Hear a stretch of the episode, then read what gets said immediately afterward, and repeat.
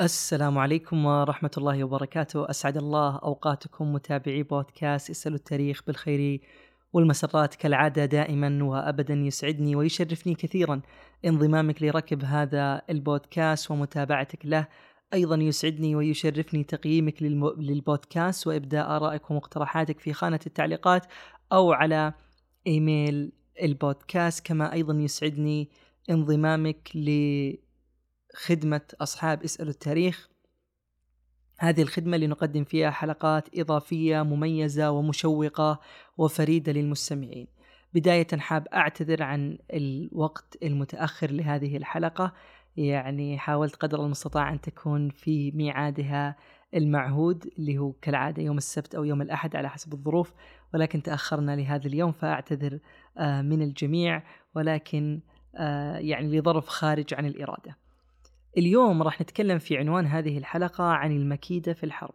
وهذا العنوان بالضبط هو مقتبس من كتاب آه، العقد الفريد لابن عبد ربه. فخلال حلقة اليوم إن شاء الله راح نستعرض مجموعة من القصص اللي تحتوي وتحمل هذا المعنى اللي هو معنى المكيدة في الحرب. أولى القصص عندنا كانت ما بين المأمون والفضل آه، بن سهل. وتعود هذه آه، يعني القصة وأحداثها إلى الحادثة الشهيرة والمعروفة اللي حدثت بعد وفاة هارون الرشيد بين الأمين والمأمون والحرب اللي صارت.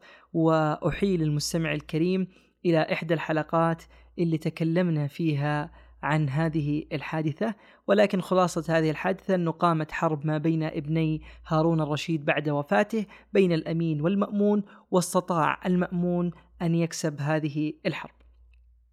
فكان يقول المأمون لفضل بن سهل يقول له قد كان لأخي رأي لو عمل به لظفر.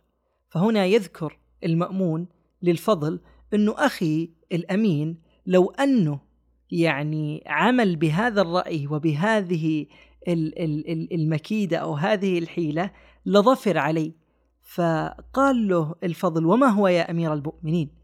فالفضل يريد أن يعلم ما هي هذه المكيدة وما هي هذا أو ما ما هو هذا الرأي اللي لو عمل فيه يعني أخو المأمون لكسب هذه الحرب. فقال الأمين عفوا قال المأمون الأمين هو اللي توفي. فقال المأمون لو كتب إلى أهل خرسان وما حولها أنه قد وهب لهم الخراج لسنة لم نخل نحن من إحدى خصلتين. إما رددنا فعله ولم نلتفت إليه فعصانا أهل هذه البلدان وفسدت نيتهم فانقطعوا عن معاونتنا وإما قبلناه وأمضيناه فلا نجد ما نعطي منه من معنا وتفرق جندنا ووهى أمرنا فقال له الفضل الحمد لله الذي ستر هذا الرأي عنه وعن أصحابه.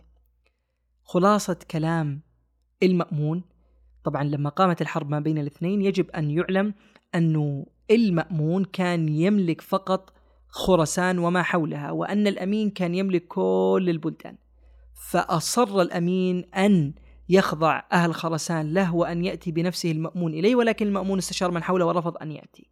وقامت بينهم الحرب وانتصر فيها المأمون. فيقول هنا الأمين أنه لو عفوا يقول هنا المأمون اللي هو انتصر في الحرب واللي أصبح أمير لو أن الأمين فقط أرسل برسالة إلى أهل وما حولها اللي إحنا كنا نملكها وقال لهم أنه خراج هذه السنة من المال ومن الثمار ومن ال... كل ما عندكم اللي هو حق خرسان كامل سيكون لكم. فيقول نحن اللي هو المأمون ومن معي نحن بين أمرين يعني أحلاهما مر. الأمر الأول إما أن حنا يعني لا نستمع إليه ونعصيه ولا نلتفت إليه وهذا الأمر سيجعل كل من حولنا يتفرقون عنا لأنهم يقولون يعني الرجال معطينا المال ومعطينا كذا وأنتم تحرمون منا ولا تريدون أن نأخذه فبالتالي سيتفرقون عنا. وإما أن نأخذ برأيه والخراج لخراسان لحالها لا يكفي أن نوزعه على كل هؤلاء الجند فبالتالي أيضا سيتفرقون عنا ويوهن أمرنا. فبكلتا الحالتين سنكون نحن الخاسرين في هذه الحرب. فهنا يقول الفضل الحمد لله يا أمير المؤمنين الذي ستر هذا الرأي عن الأمين وأصحابه. ويذكر أيضا انه سعيد ابن العاص في مرة من المرات حاصر إحدى الحصون آه، اللي موجودة في فارس. ومن محاصرته لهم قام هؤلاء القوم واتفقوا على أن يصالحوا سعيد ابن العاص. فاتفق معهم سعيد على ألا يقتل منهم رجلا واحدا فقتلهم جميعا إلا رجل واحد. يعني هنا هو قال أنه ألا يقتل منهم رجلا واحدا فهو فعلا طبق هذه الكلمة بمعناها فهو قتلهم جميعا اللي في الحصن وأبقى منهم فقط رجل واحد.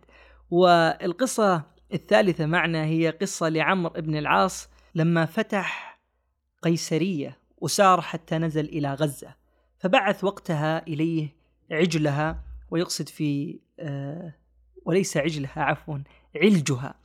علجها تطلق على الكافر.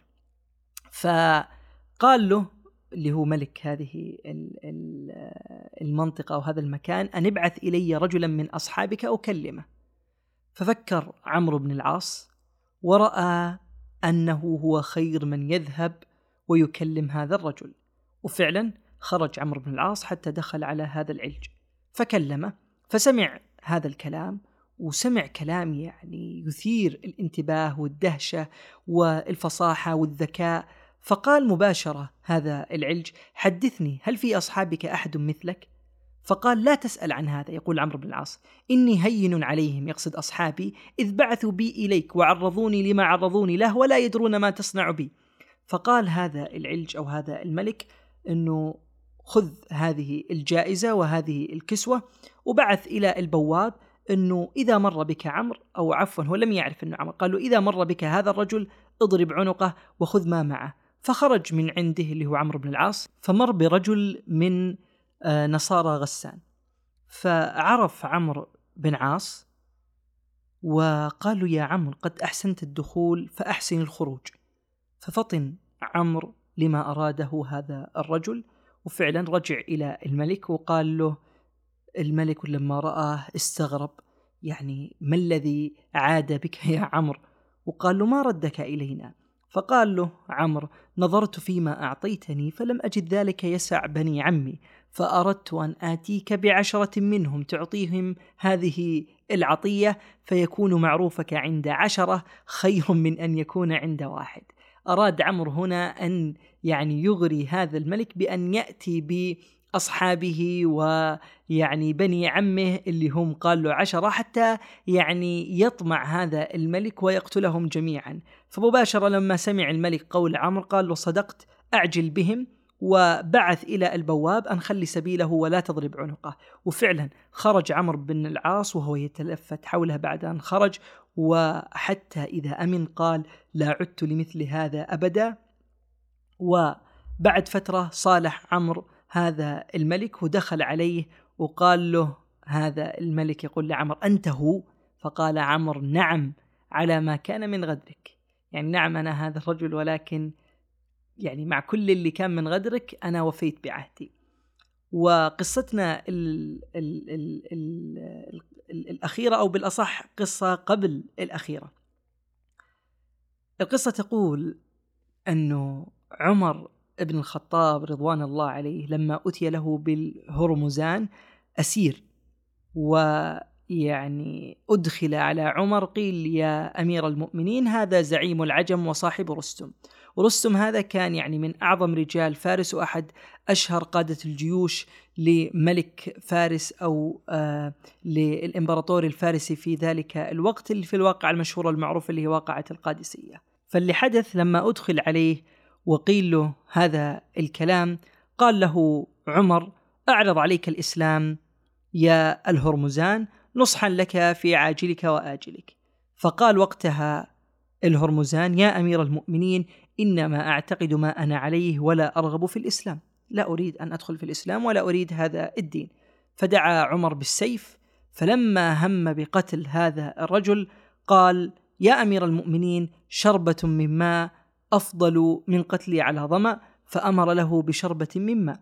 فلما أخذها قال أنا آمن حتى أشربها يا عمر. فكان يسأله فقال عمر نعم. فرمى بها أي رمى بالكأس اللي فيه الماء وقال الوفاء يا أمير المؤمنين. فقال وقتها صدقت لك التوقف عنك والنظر في أمرك ارفع عنه السيف. فلما رفع عنه قال له الآن يا أمير المؤمنين أشهد أن لا إله إلا الله وأن محمدا عبده ورسوله وما جاء به حق من عنده. فقال له عمر أسلمت خير إسلام فما أخرك لماذا تأخرت؟ قال كرهت أن تظن أني أسلمت جزعا من السيف وايثارا لديني لدينه بالرهبة. فقال له عمر إن, لأه إن لأهل فارس عقولا بها استحقوا ما كانوا فيه من الملك وأمر بعد ذلك أن يكرم. وكان عمر يشاوره في التوجيه العساكر والجيوش لأهل فارس. طبعا ال ال في هذه القصة أنه سأل عمر هل أنا آمن إن شربت هذا الماء؟ فقالوا نعم فكب الماء ورماه في الأرض. فهنا في هذه اللحظة هو آمن لأنه لم يشرب. هو يعني يعني وعد عمر قال له وهو لما سأله قال أنا آمن حتى أشرب يعني هذه الشربة من الماء؟